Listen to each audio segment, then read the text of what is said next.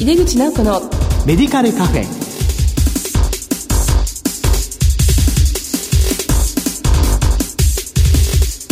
こんばんは。帝京平成大学薬学部の井出口直子です。井出口直子のメディカルカフェ。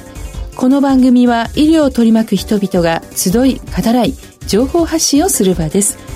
今月の特集テーマは病院薬剤師としての自主自立です。この後ゲストにご登場いただきますどうぞお楽しみに。入れ口直子のメディカルカフェ。この番組は武田手羽の提供でお送りします。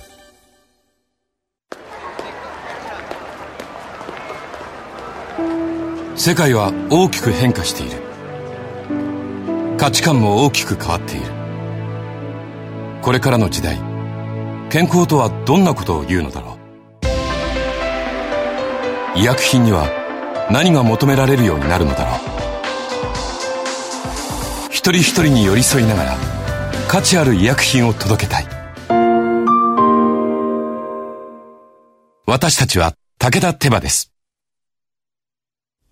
帝京平成大学薬学部の井出口直子です。病院薬剤師としての自主自立特集の1回目です。今回は患者中心の医療における病院薬剤師と題してお送りします。今月のゲストは、海老名総合病院薬剤科課長で、えー、社会医療法人ジャパンメディカルアライアンス本部医療技術統括部課長でいらっしゃいます中村葉月さんです。中村さんどうぞよろしくお願いいたします。よろしくお願いします。えっ、と、早速なんですけれども、まず中村さんのご略歴とご専門、そして現在のお仕事を教えてください。はい。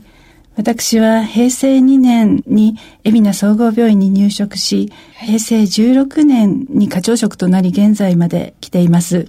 特に専門はございませんで、病院薬剤師の業務内容がどんどん広がっていく時代でしたので、そうですね。調剤一辺倒のところから病棟業務を広く展開できるようにするためのマネジメントをずっとしてまいりました。まあ、薬剤課長になられてからもう16年目ですかね。そうですね。もう次代に引き継ぎを始めているところです。ああ、そうなんですか。はい、あの、中村さんは、あの、岡田書きにもあります、ジャパンメディカルアライアンスさんの、まあ、本部の方で医療技術統括部というお仕事もされているんですけども、ここはどのような部署なんですか？はい。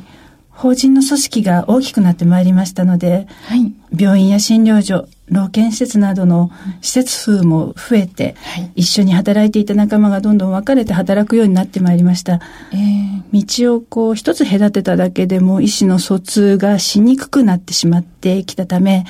各部門の横のつながりを密にするために統括部ができました。はい。今は各施設が役割機能を分担していますので、はい、施設間連携がより重要になってきています。その連携を超える一体化というのが理事長の掲げるスローガンですので、統括部はその横串を通す役割になっています。そうなんですね。まあ、先生がいらっしゃるジャパンメディカルアライアンスさんというのは、まず医療施設、病院とかですね、クリニックがあって、はい、そして介護施設をまあたくさんお持ちですよね。介護老人保健施設であったりとか、まあ、特別養護老人ホーム。えー、もう一つは、あの、在宅医療及び介護ですね。はい、こちらの方の、まあ、通所リハであったりとか、短期入所療養介護といった、それからあの住宅改修とかまで幅広くやってらっしゃるんですね。はい。はい、で、それでまあ先生のおっしゃるように、まあ様々な方が働いていらっしゃいますし、まあ医療と介護、まあその、まあ施設とかスタッフにこう、風通しよく横串を通すという。そうですね。形ですか？はい。まあ具体的にはどのようなことをされていらっしゃるんですか？あの、それぞれの施設では、施設長のもとで目標が決められて、はい、それを達成するために皆が働いているわけですけれども、はい、薬剤部門としてどういう方向性を持って働けばいいのかというようなところは、あの、一緒に考ええー、連携をしながらやっているところですし、はい、あとは人材の確保、そういったことも本部の方で行っております。そうですか。まあ、かなり幅広いところを取り組んでいらっしゃるんですね。で、あの、今、こう、医療の高度化につれて診療科が細分化される中、この複数疾患を持つ高齢の方が非常に多くなっていますよね。で、適切な医療と薬を提供するために、ま、薬剤師の職の向上というのが、まあ、社会からは期待されていると思います。今、あの、どのような薬剤師が求められていると先生お考えですか？はい。あの、いろんなところでそれはいろんな方が思いを表現されているところではありますが、私が思うところを今日はちょっとお話しさせていただこうと思いますけれども、はいあの、確かに複数診療科にかかっている患者さん、とても多くいらっしゃって、はい、ポリファーマシーの問題なども、当院の取り組みまだ十分ではありません。薬剤師の役割っていうのはまあ言うまでもなく副作用を防いで、えー、適切な薬物療法を推進することなんですね。はいそのためには患者さんの状況や状態をしっかり把握することが必要ですし、はい、医師に対しては問題点を伝えて薬剤師の視点から解決策の提案も必要です。はい、ただこの時に患者さんが望んでいることを汲み取った上での薬物療法の選択をしなければなりませんから、はい、患者さん個々に違っている、うん、それを考えて提案する必要があると思ってます。そうですよね。あの、まあ、同じ疾患であっても、非常に患者さんのこう、思いとかも違いますしですね、希望も違うから、はい、まあ、それを把握しながら、まあ、薬剤師は専門性を持って医師提案していくということ。はい。これがまあ一緒に重要ということですよね。そねそこで、やっぱりその提案に対して責任を持ってするっていうことが必要。さらに必要になってくると思うんですよね。はい、処方権は医師にありますから、はい、最終的なあそういった処方内容の決定というのは医師の方がするんだと思うんですけれども、はい、だからといってその目の前の患者さんに対しての責任からこう逃れてしまって、うん、お医者さんが決めてくれるからいいやと。いうようなことで、うん、えー、そこから逃げてしまっては患者さんからも医師からも、はい、あの信頼はされないと思うんですよね。はいまあこれは私があの若かりし頃病棟薬剤師をやっていた頃にできなかったことの反省ですけど。なるほど。医師に、まあ、提案するために薬剤師が責任を持つっていうのは、まあ、どういうところが一番こう肝なんでしょうかね。根拠のある提案をするとか、そういうことですかね。うんそうですね。あの、もちろんガイドラインとか、えー、そういった薬物療法の基本というところをしっかりと押さえた上で、うん、根拠を持って、エビデンスを持って提案するっていうことは必要ですけれども、うんはい、それが一番患者さんにフィットするかどうかというところ、その個々の患者さんの状況、そういったものも考え合わせながら提案をしていかなければ最善の策と思ったことがその人にとって最善であるかどうかというのはまた患者さんの側からすれば違うかもしれないっていうことも汲み取りながら提案ができたらいいんじゃないかなというふうには思います。まあ、その薬剤師がご自分の担当の患者さんはもうどこまで知っているか理解分かっているかっていうことって大きいですねそしたら、ね、そうですね。はい。今までのこう薬物療法の経過を見ながら、まあ、その患者さんに適切なものを、まあ、薬剤師として自分が見てた患者さんにとって私は責任を持ってこれを提案しますよみたいな、まあ、そういう姿勢ということですかね。はい。そうしますと、まあ、薬剤師がこう自分で考えて行動し、まあ、自らを律することができるという、まあ、今日のテーマでもあるかなと思うんですけども、こういう薬剤師が求められるということなんですが、この、まあ、そもそもこのルールブックとか、まあ、マニュアルですね。まあ、ガイドライン、こういった手順書にはどのような必要性やメリット、デメリットがあると感じられていらっしゃいますか？はい。あの、医療安全管理の上では、はいはい、マニュアルや手順書というのはとても必要であることは言うまでもありませんし、はい、誰が何をするのか、うん、役割分担、責任範囲っていうものを明確にしておくっていうことで、うん。うん、安全に効率よく業務は行えると思います。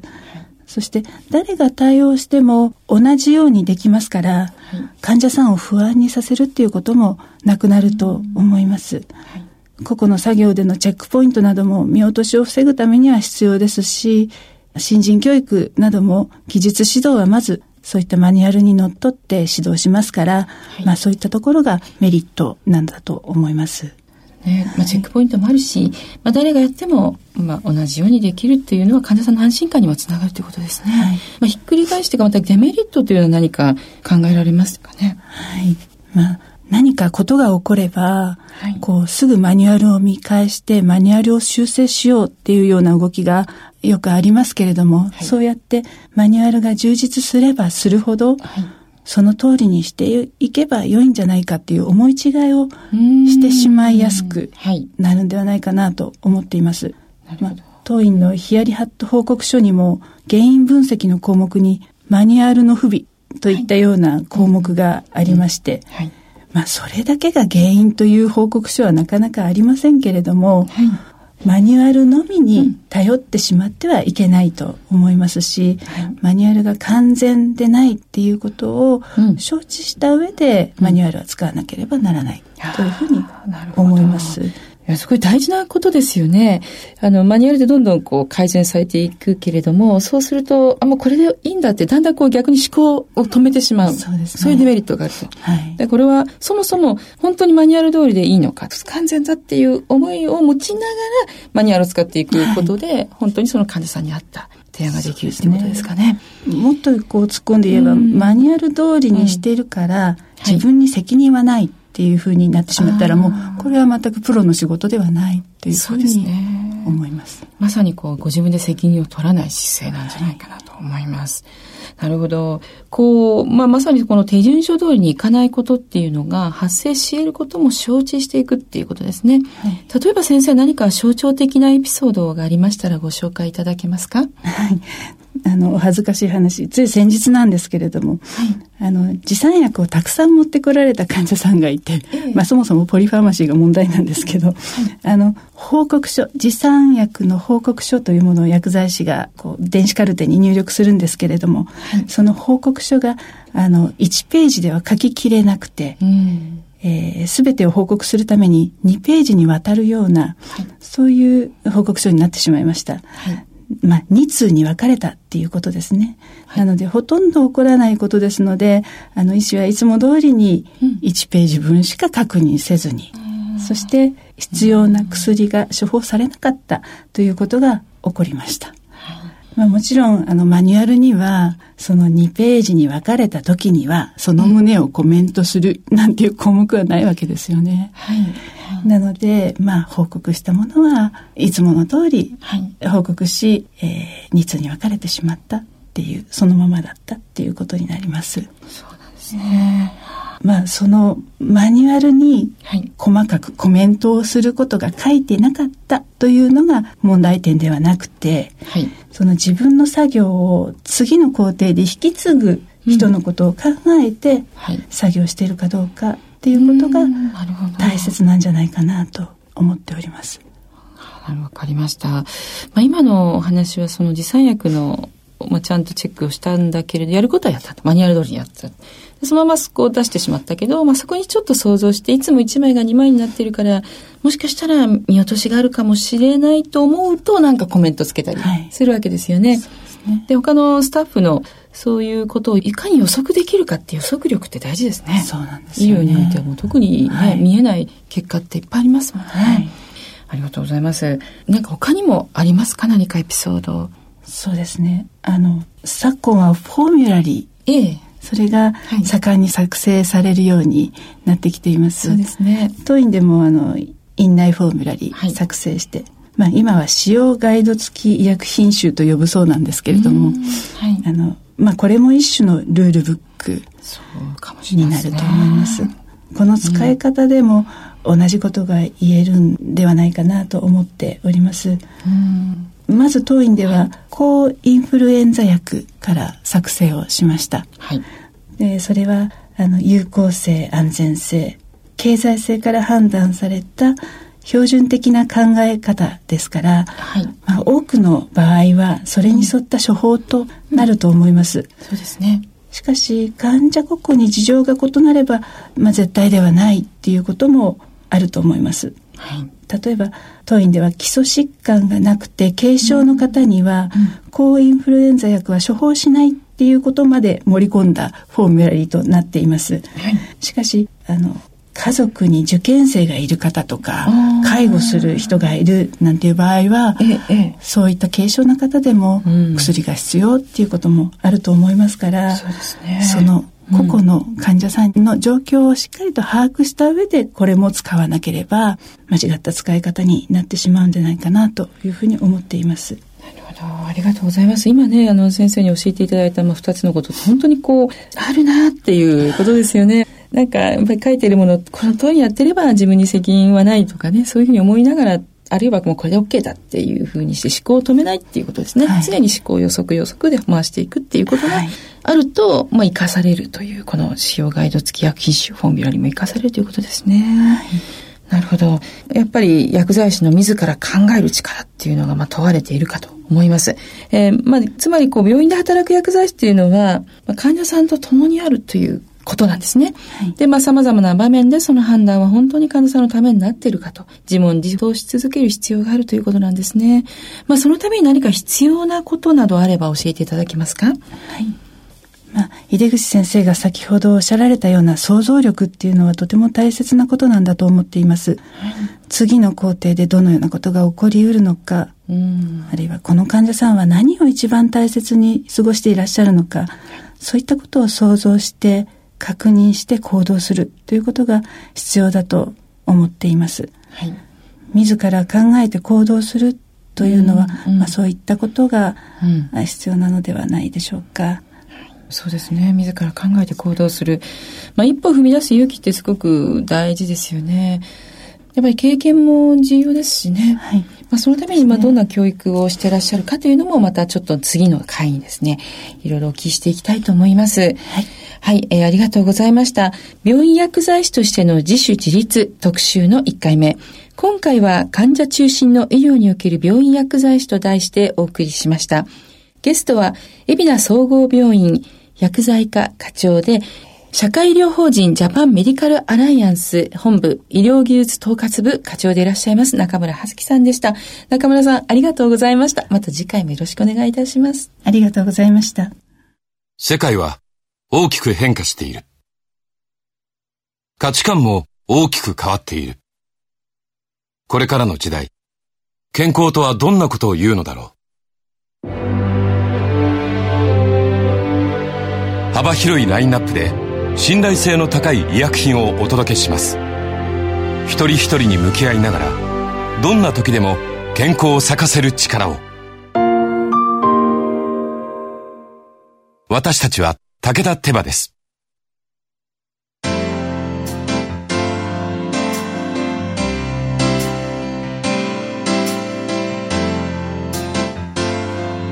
井出口直子のメディカルカフェいかがでしたでしょうか？実は私3年ほど前にこの今日の中村先生のいらっしゃる海老名総合病院の学生を連れて見学に行かせていただいたことがあったんですよね。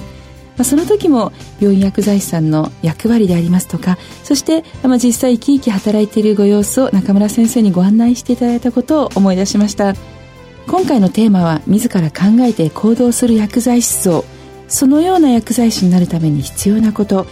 例えばマニュアルにしてもその通りにやればよいのではなく少しその先を考えて想像して行動するといった具体的な取り組みを聞かせていただきましたね。